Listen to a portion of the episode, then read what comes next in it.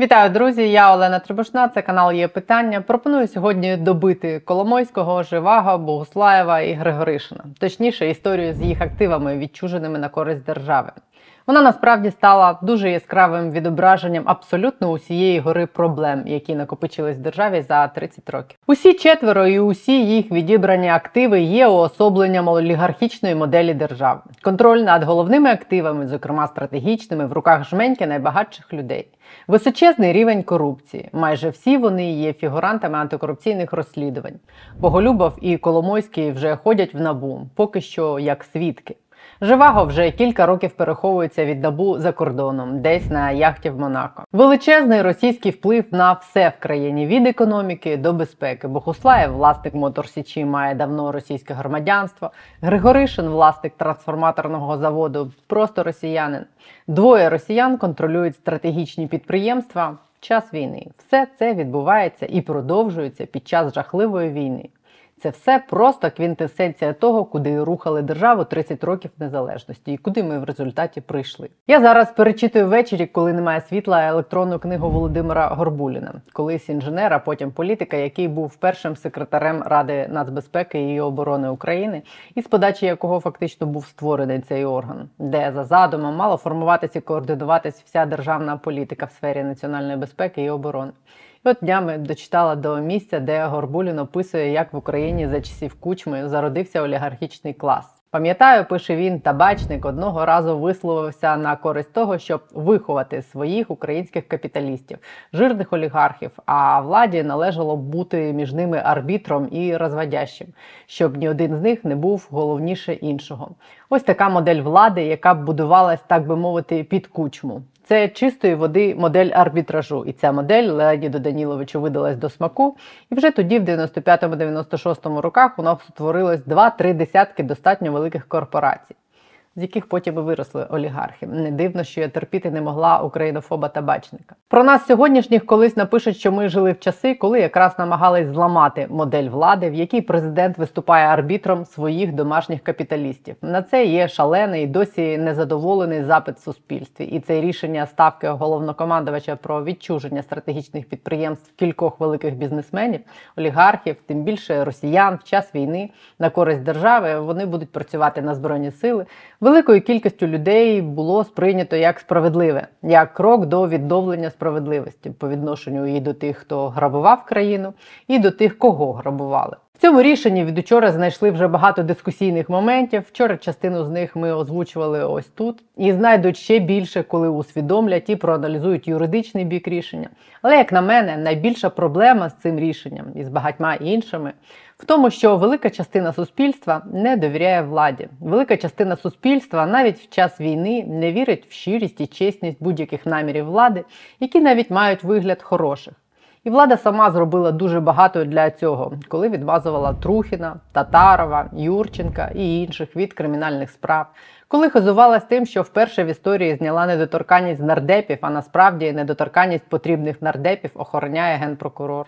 Коли провладні депутати і функціонери президентського офісу намагались знищити антикорупційні органи, а президент бив себе в груди, що він є гарантом незалежності цих органів. Коли влада тебе обманює в дрібних речах, дрібних масштабах держави і всесвіту, то ти цілком закономірно не будеш їй довіряти, які б патріотичні, справедливі і правильні речі вона не обіцяла і не робила. Будучи не будуть працювати на користь держави і в першу чергу збройних сил України позичені у олігархів активи, і що має зробити влада, щоб ці заводи і параходи не опинились просто в інших руках, в руках інших нових капіталістів чи щоб на наші з вами плечі не лягло утримання збанкрутованих старими капіталістами підприємств. Про це говоримо сьогодні. Ярослав Юрчишин, перший заступник голови антикорупційного комітету парламенту. Сьогодні на є питання.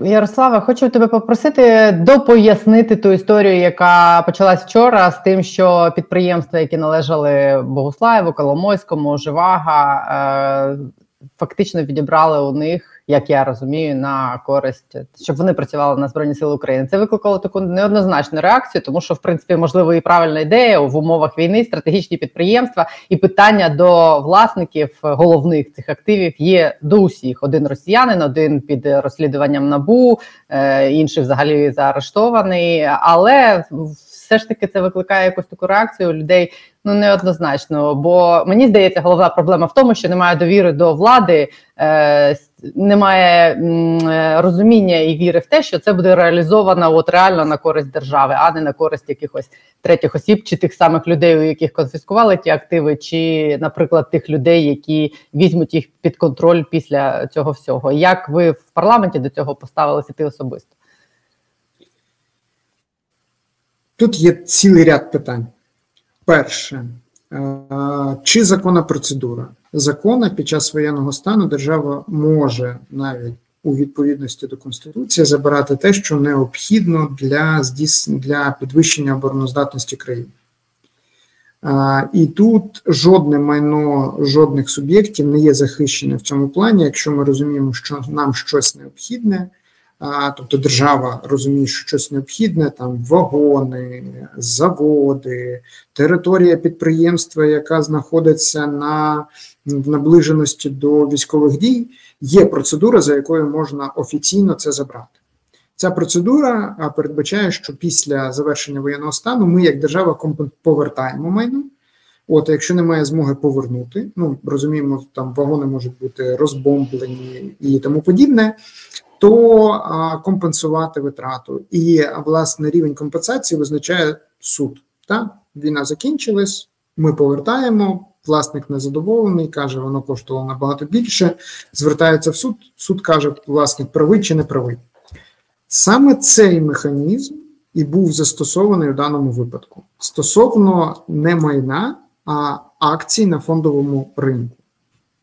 І тут одразу цілий ряд питань. Перше, чому власне акції на фондовому ринку? Так? І тут є проста відповідь: їх найлегше вивести, тобто їх справді потрібно було дуже оперативно. І тут питання тільки чому аж на 8-9 місяць активної фази військових дій, а насправді на вже майже 9 рік активної війни зараз приймається рішення по окремим напрямкам а не раніше були прийняті такі дії. Окей, військовий стан у нас 8-9 місяців. Прийняли. Наступний варіант компенсація. Богуслаєв, Коломойський, Живаго, прізвища, в принципі, відомі, але окрім Богуслаєва, Богуслаєва, Коломойського, Живаги, в цих акцій є міноритарні власники. Тобто люди, які повірили Україні і нашому фондовому ринку, і вклали в ці акції блакитні фішки, дуже там перспективні підприємства, е, вклали свої гроші. Що буде з ними? Знову ж таки питання. Інший момент Богуслаєв. Колаборант, е, фактично расист, є процедура стягнення в процесі підсанкційності два місяці той же самий ефект можемо прибрати повністю, включно з майном. Чому до цього часу це не зроблено? Ми виносимо за дошки, чому держава в упор не бачила підривної діяльності Богуслаєва, он вже скільки років. Коломойський, Живаго, Боголюбський, аналогічно є кримінальні справи, по деяких навіть є проміжні рішення, чому не стягнуто в процесі кримінальних справ, а стягнуто, власне, от по такій процедурі, яка передбачає наступне повернення. І тут я вже починаю фантазувати, бо насправді матеріалу обмаль влада звітує, що ура, ми там покарали олігархів і тому подібне. Але я так розумію, що ну, є піар-складова, ми покарали олігархів, і вона, на жаль, в діях влади досить часто пріоритетна. Є юридична складова. Ці акції, в принципі, достатньо легко вивести на третіх осіб, а відтак фактично втратити будь-яку можливість, хоч якось впливати на ці підприємства. Навіть з Укрнафтою, де держава в принципі має контрольний пакет акцій, те, що довший час навіть не було змоги провести збори акціонерів, показує наскільки вмотивований олігарх може легко маніпулювати системою управління, якщо до нього а влада сприятлива, б є бажання і є можливість. Тому з точки зору забезпечення державного інтересу шукали найшвидший варіант. І тут використання законів воєнного стану виглядає дуже привабливо. Але наступний крок це якщо ми насправді як держава націлилися в тому, щоб позбавити впливу на ці критичні підприємства з точки зору енергетики, машинного виробництва чи технологій, пов'язаних з військовою сферою, як Матер Січ, то нам, щоб обмежити вплив олігархів, то нам дуже важливо, щоб зараз це тимчасове рішення в перспективі було підкріплене остаточним рішенням, яке б не, не передбачало, що ми ці активи маємо після війни повернути. І тут відповідальність наших правоохоронних органів. Є справа по Укрнафті в НАБУ, і вона активно е, ем, розслідується. Є справа по Моторсічі і Державній зраді Богуслаєва в Службі безпеки України ДБР та ем, супроводжується процесуальне керівництво здійснює Генеральна прокуратура. Є справи по а, Живаго і тому подібне. І в принципі, я розумію, що сценарій позитивний. Наступний. Зараз ми арештовуємо, тобто блокуємо ці активи тим механізмом, який у нас є, законами воєнного стану, і доганяємо цю процедуру кримінальними провадженнями, які зараз на стадії на дуже різній стадії. Але тут питання: чи не вистрілили ми собі в ногу? Бо сподіватися, що українська правоохоронна система, я не маю зараз на увазі антикорупційну, тут я думаю, буде справді націленість на те, щоб дати результат. І якщо не будуть заважати, то скоріш за все цей результат буде. Ну, те, що протягом місяця Коломойський вже двічі відвідував набув в поки що свідка раніше, якби навіть просто очікувати, що він буде туди ходити, а не буде ігнорувати слідчі дії, ну коштувало би дорогого. А то в справах, наприклад, по Моторсічі чи по а, активам Живаго, де взагалі здається, ДБР розслідує, ну в мене такої певності немає. Тому, якщо це рішення залишиться в тому стані, в якому воно є, ми після війни змушені будемо за рішенням найчеснішого в Україні суду. А, а тут питання, що це так виглядає, йде в Тадам окружний адміністративний суд Києва. От, бо це рішення влади. Ем, щоб ми не повернули сторицею не тільки те, що ми арештували, та, а ще й неустоєчку, яка буде набагато дорожча, ніж насправді частково збанкрутовані а, підприємства, які зараз є. Я вже виносив за дужки про те, що ну, конкретно про по Укрнафті через наглядову раду можна було прийняти більш зважене рішення, так бо в наглядовій раді, в принципі, зараз більшість має держава. Ну і воєнний стан наглядові ради це умовності. Кабінет міністрів може будь-які рішення наглядової ради, в принципі, переглянути і тому подібне в потрібному для держави руслі. Негативний сценарій, про який дуже багато хто зараз говорить, окрім того, що ну для потенційних інвесторів це жах жахучий, друзі, блакитні фішки, забрані. Ви уявіть собі, що взагалі може тут робити з а, правом приватної власності, на нього держава начхала. У нас війна це природньо, якби тут є речі. І там ой, жах, міноритарії, які знали, що вони інвестують в що вони інвестують в компанії, якими володіють олігархи. Тобто вони насправді а, не вірю, що не знали про те, що ці компанії переважно мають монопольні. Статуси, які заборонені законом, але, на жаль, є. От, і з цих статусів вони намагалися типу покористуватися. Ну, до вітання міноритарії Укрнафти вже довший час взагалі нічого не можуть зробити, тому що там все заморожено, воно нікуди не рухається, і вони, типу, щось мають, але це їм не приносить жодних коштів. Але є інший аспект, що а, таким чином достатньо легко взагалі перерозподілити ці активи. Ці всі активи вони збиткові формально. Так? Зараз держава на себе їх забрала. Тут питання ще власне боргів, які ці активи мають перед своїми акціонерами. а держава якось ними покористується після військового після закінчення воєнного стану. Не власники, а акціонери підуть там чи держателі боргу, підуть і скажуть: друзі, у нас тут підприємство має перед вами перед, е, тобто ми перед підприємство перед нами має шалений борг. Це тепер власність держави. Ну так держава, давай повертай. Момент відбудови, коли кошти е, будуть надзвичайно дорогі, і коли кошти, які можна використати там на відновлення українських шкіл, лікарень, таких улюблених владою доріг, от можуть бути просто забрані, передані номінальним держателям боргу, а де-факто тим самим олігархам, бо боргували вони переважно самі собі. Тобто питань більше, ніж відповідей. Що може показати позитивний сценарій? Що прийнято швидке рішення, щоб потім забезпечити правильно? Це активізація слідчих дій, активізація справ по фактично фігурантам кримінальних справ, такими як Богуслаєв, Живаго, Коломойський, Баглюбов та інші.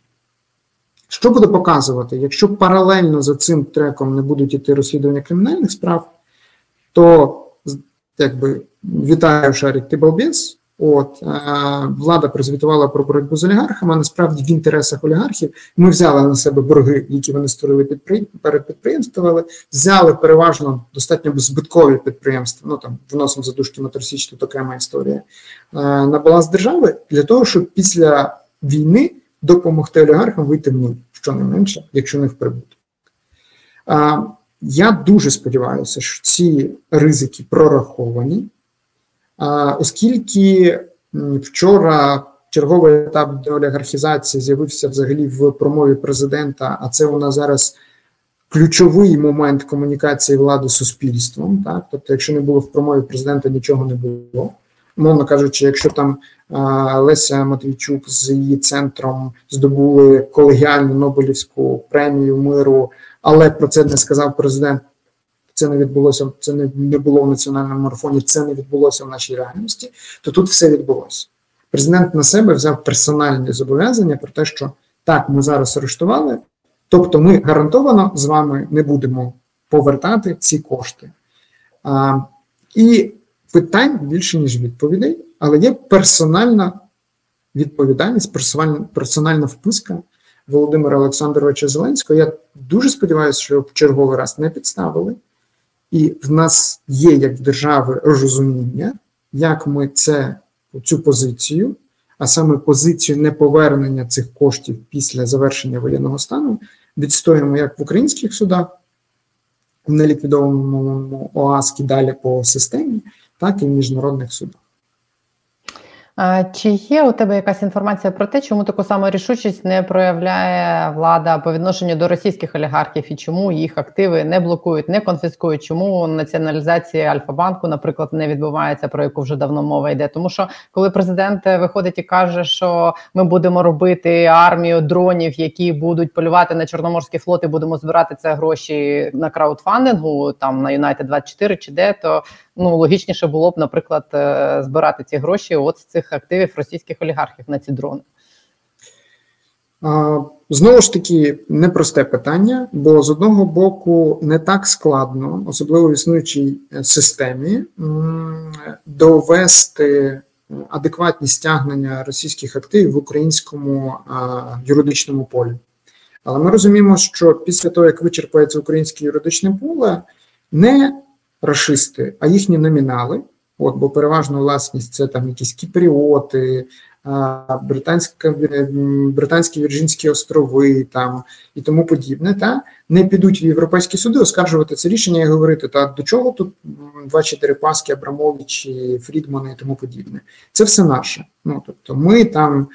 Сантехнік з якоїсь Балтійської країни, як це було в вишках бойка, та чи там кіпріот з е, росіянин з кіпрським паспортом, та як це зараз в XBET, е, насправді ми власники, і доведіть, що це не так. Е, тому є якісна юридична підготовка, коли ми стягуємо тоді, коли ми вже типу переконані, що це ми можемо захистити, і це норма. Для це потрібний час. Якщо ми зараз подивимося за аналогом, Фактично, ще, якщо я не помиляюся, в кінці весни, початку літа Канада прийняла рішення, що вони теж можуть стягувати російські активи і передавати нам. Єдина країна, яка це зробила. Я недавно мав переговори з е, канадським посольством тут і з нашим посольством там про те, чому досі ми не маємо переданих активів. В них іде юридична підготовка, до якої залучені дуже дорогі е, місцеві адвокати. Хтось про бону, бо справді хоче допомогти Україні, хтось за адекватні кошти, тобто відсоток від тих коштів, які вдасться стягнути. От про те, щоб не було негативного результату, та тобто, щоб ми мали впевненість в юридичній грамотності цього процесу. Ну і для нас це дуже важливо. Чому в Україні теж важливо, щоб ви не лише стягнути в Україні, але і мати забезпечену позицію на міжнародній арені? Бо в Україні крапля з моря російських активів, які насправді розкидані по всьому світу, переважно в західних країнах. Росіяни не дурні. Е, Доріпаски Абрамовичі не вкладали чомусь в стратегічних там партнерів Іран, а, там Північну Корею та чи там навіть в Китаї. Вони вкладали в банки в на Заході. Куча активів в Сполучених Штатах, куча активів Франції, Німеччини, і ми зацікавлені, щоб ці активи до нас повернулися. Але те, наскільки довго президент підписував закон про націоналізацію там системних банків, розуміємо, що пріоритетно це про Альфа-банк. Ну, там трошки навіть перетягнули з тим терміном, коли можна підписувати. А це все дні, коли Фрідман може там комунікувати з усіма, не виключно з там просити український паспорт, а спілкуватися з усім світом і говорити, що дивіться, от це ж політичні переслідування.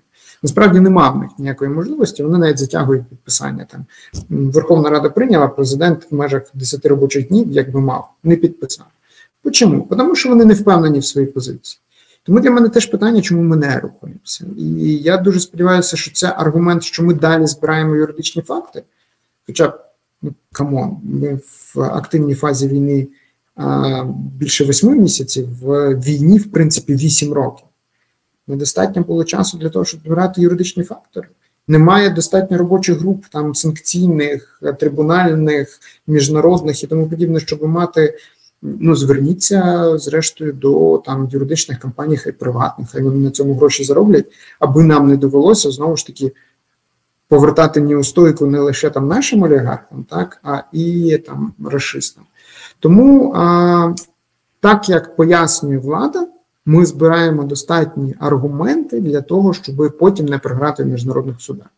Ну тут питання, щоб не, скажімо так, збирати настільки довго щоб не знайшовся хтось у владі там на рівні там офісу президента чи якихось міністерств, чи ще щось, які би просто типу спеціально проробили таку а, недосконалу процедуру, щоб не те, щоб не довелося, а навпаки, ми були б зобов'язані ці кошти повертати. Тому поспішай повільно, але а, ну якби принаймні комунікуй, що ти робиш, щоб суспільство розуміло, що робота ведеться тому що тут є серйозні прогалини. прогалини. Е, єдиний актив, який, в принципі, е, конфісковано, тобто забрано в бюджет по санкційному закону Євтушенкова, це вже притча в язицях, але чомусь е, ні там 600 політичних фігурантів, ні 3 тисячі з копійками олігархів та інших фігурантів поки що жодної копійки до власне бюджету не передали. А ті активи, навіть які заарештовані, вони поки що лежать мертвим грузом, бо ти з ними нічого зробити не можеш, поки вони під арештом. От, а, бо є великий ризик, що тобі доведеться їх повертати власникам попередньо.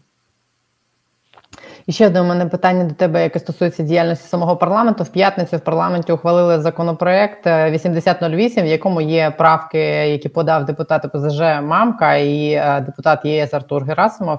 І цими правками, наскільки я розумію, скасовується пожиттєвий фінансовий моніторинг за активами тих людей, які беруть участь в політиці. Тобто, е, якщо раніше я так розумію, це було пожиттєво, зараз це буде скорочено до трьох років, якщо президент не заветує цей закон. Якщо перекладати на просту мову, е, то типу е, все те, що ми побачили, наприклад, чи не побачили в деклараціях політиків, коли вони перебувають на посадах. От ми останній приклад, це коли ми в Алахвердієві побачили там 20 мільйонів гривень, годинники. Тобто, все це ти можеш там після того, як ти йдеш йдеш з політики, три роки пройшло, і все отаке різне, придбане чесним чи нечесним трудом, поки ти був політиком. Ти після цих трьох років можеш витрачати вільно, і тобі нічого за це за це не буде. Правильно я розумію? Чому це пройшло? Як це буде працювати? І як так сталося, що ОПЗЖ голосує в унісон з ЄС в таких питаннях? Не те, що в унісон, а подають спільні правки. Ну, це питання скорше до ЄС. От, але з іншого боку, те, що у нас досі в парламенті є пост ОПЖЗ, хоча з 2014 року, в принципі, були всі шанси пропрацювати так, щоб цього не сталося. От, а воно якби відповідає. Так? Ну, бо завжди з своїми е, історичними опонентами легше домовитися, ніж, в принципі, там, з громадянським суспільством чи з журналістами-розслідувачами. Але це власне на совісті. Я думаю, що тут вони краще можуть відповісти, як так зійшлися стільки настільки кардинально протилежні е, політичні сили. У мене інше питання, чому власне ця правка прийшла?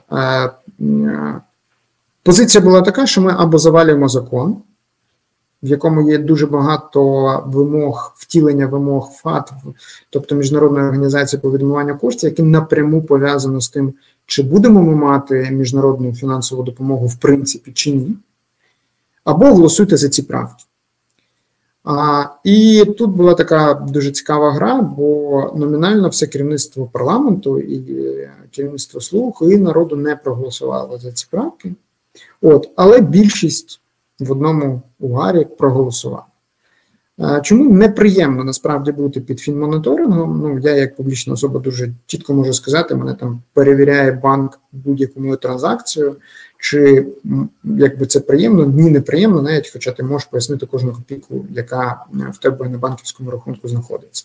Це сповільнює, це для того, щоб відкрити рахунок, додаткові там документи треба збирати.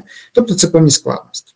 Хоча з іншого боку, якщо порівнювати ті складності, які маємо ми як публічні особи з складностями, які мають зараз наші хлопці, які по-іншому служать е, державі, хлопці і дівчата, та на передовій, ну то, чесно кажучи, напевно, це взагалі не до порівняння. А, Які аргументи йшли в дискусії? А де ви ще в інших країнах бачили такий рівень моніторингу пожиттєвий? Ну, це вимога міжнародна. Кожна країна може для себе, звісно, визначати її там рівень виконання. Але де ще в іншій країні зараз рівень довіри так, суспільства і міжнародної спільноти до влади настільки дорого коштує? Тобто наскільки там питання європейської інтеграції, євроатлантичної інтеграції, міжнародної допомоги залежить від того, щоб ми показували друзі, ну якби нам нема що приховувати. А кому є що приховувати, у нас цим займається НАБУ, САП, слава Богу, зараз дуже непогано займається.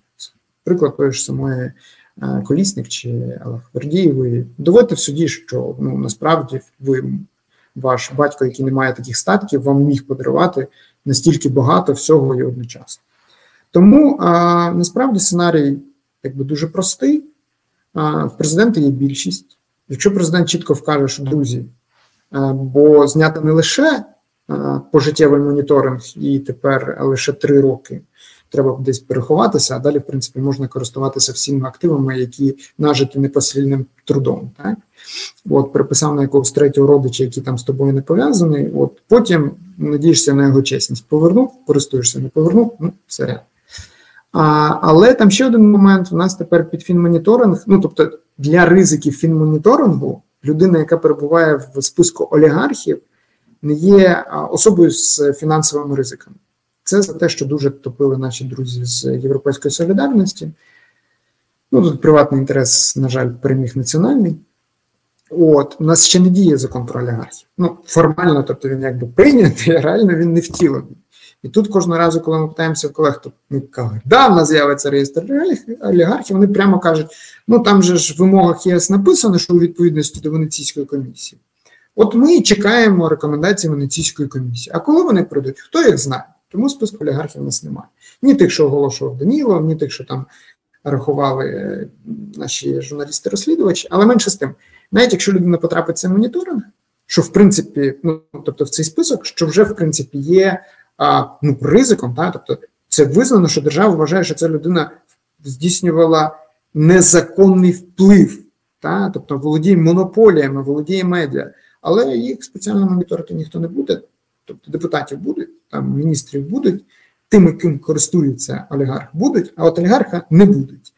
Так що, ну насправді, з одного боку, є позитив. Ми маємо переважну більшість виконаних обід, е, зобов'язань перед міжнародною мережою відмивання коштів ФАТ по перевірці активів. Ми суттєво обмежили можливість Росії е, заводити брудні гроші в Україні цим проектом закону, але в той же час.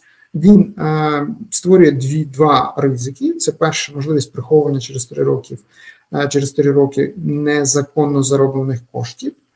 От виносимо за дужки те, що ми цього тижня взагалі не взялись до повернення до питання повернення декларації і приховувати кошти чиновникам в Україні у зв'язку з воєнним станом зараз, в принципі, достатньо легко.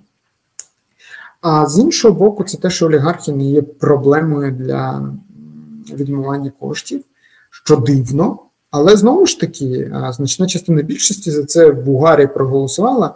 Хай там ставить ОПЖЗ там, чи Європейська солідарність, чи будь-хто. Але ну, якби є президентська сила, яка йшла з гаслами, типу там олігархів хтю, ми там будемо жорстко боротися з корупцією скільки 19-22 рік, там неповних три роки, да, два роки типу у владі, і вже все, вже вже значить, це незручно. Вже давайте не треба мене моніторити. Давайте не будемо ми декларації подавати. У нас же війна. Ну, типу, come on, чуваки, ну в Києві війна, ну в Києві та блекаут, та страждаємо, та якби відчуваємо, як і всі наші громадяни. Але подати декларацію ну так складно. Ну, якби ви не зможете е, знайти інформацію. Come on, якщо там журналісти розслідувачі можуть знайти інформацію, хто відвідує засідання і в кого а там е, будиночок комфортний в Монако, то ви, знаючи, де шукати, точно заповните і тому подібне. Тому чекаємо вето. Е, хоча я тут досить скептичний, от президент теж пев. А тут якби по-різному може бути.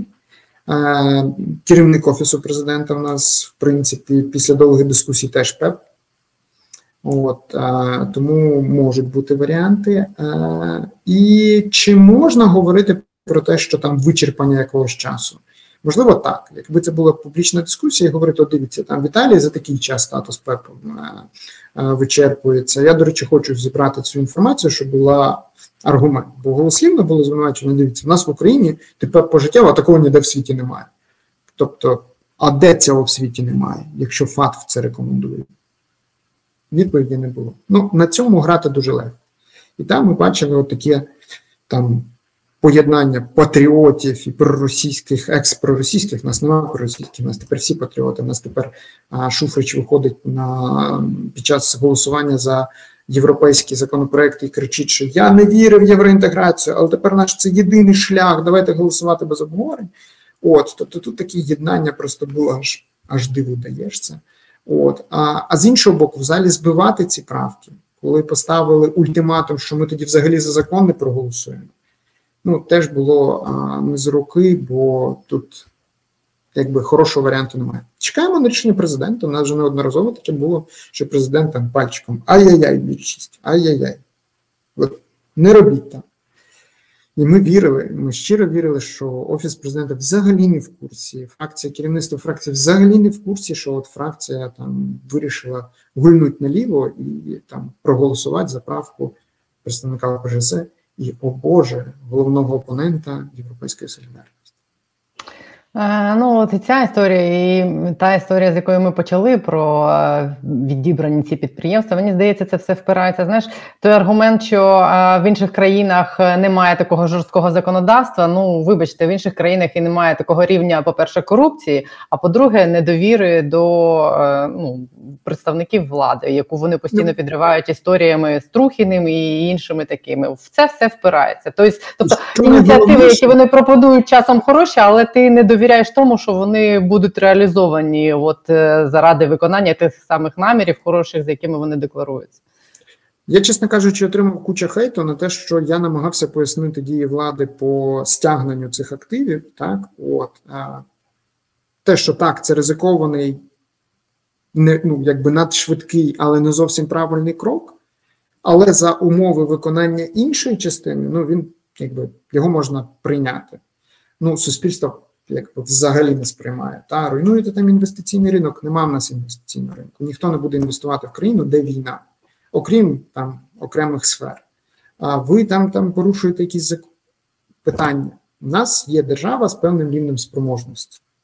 І нам треба використовувати той рівень спроможності, який у нас зараз є. Звісно, ми його можемо досконалити. Можемо нарешті, незважаючи на будь-які там речі, знову ж таки, воєнний стан, таки ліквідувати окружний адміністративний суд Києва і передати оці чутливі справи, ну хоча б Верховний суд. Я вже не кажу Вищий антикорупційний суд. Та, бо зараз, якби на нього там немає це навісити все. Ну, конфіскацію майна рашистів ми чомусь розглядаємо не в так? От, а, а конкретно в Вищому антикорупційному суді.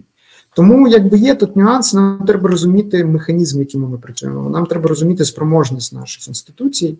От і десь можливо навіть підтримувати там, де вони не заслуговують підтримки за однією мовою.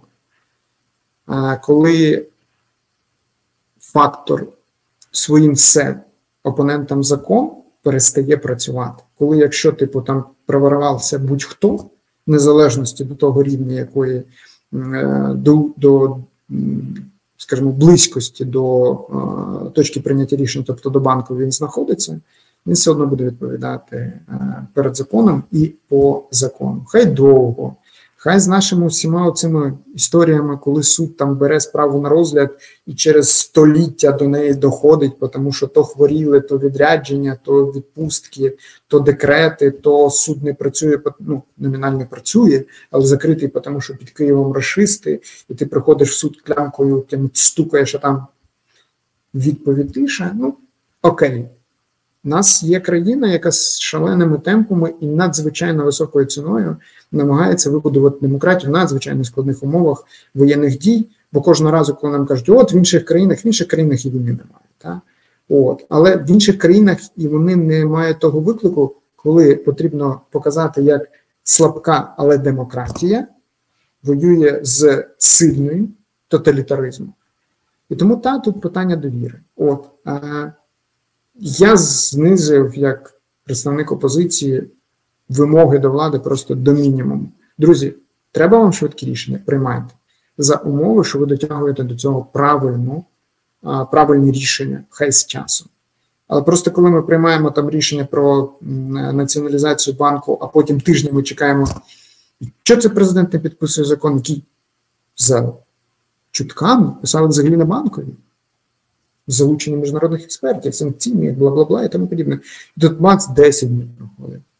Вже і всі терміни прийшли. А президент не підписує. Ну, якось нема часу. То там то там виступ в якомусь парламенті, то звернення до народу з надзвичайно важливими питаннями, то ще що-то, то ще що-то. Ну, нам їхати чи типа фішечки. Фішечки, ну окей, там типа раз прозвітували про те, що от суттєвий крок до націоналізації, другий раз прозвітували, а націоналізація все немає. Тому ти цілком права, тут питання довіри. А довіра це завжди питання часу. Коли між обіцянкою чи там кроком, ну це як там не знаю, з одруженням, так? Типу, е, свататись не означає одружитись. А якщо це швидко йде і по, по, по прямій, тут все нормально, як і в нормальних стосунках. От влада нас постійно обіцяє. І це нормально. Ну, якби влада в усьому світі обіцяє. Але коли ми, як суспільство, не бачимо конкретних кроків, а бачимо зовсім інші речі, ну, довіри, якої і так небагато, насправді починає падати. А довіра в воєнний час вона набагато важливіша, ніж довіра в мирний час. Тому чекаємо наступних кроків. От, якщо треба допомоги, от реально, в нас зараз в парламенті така річ, що якщо президент звертається з питаннями, які пов'язані з нацбезпекою, з боротьбою з расистами, з тими ж самими олігархами, близько конституційної більшості. Головне відслідкувати, щоб потім не вискочив якийсь мамка чи хтось інший, та, і не оп, поміняв е, шило на мило, і вже в бочці там меду не те, що ложка дьогтю, а дирка, з якої мед повністю витягає, і ця ложечка дьогтю тільки єдина, яка залишається. Да, на жаль, часом це ще й мед просто на кончику леза ножа, яким вбивається все під час війни. Дякую тобі дуже за пояснення. Ярослав Юрчишин, е, заступник голови антикорупційного комітету парламенту. Дякую.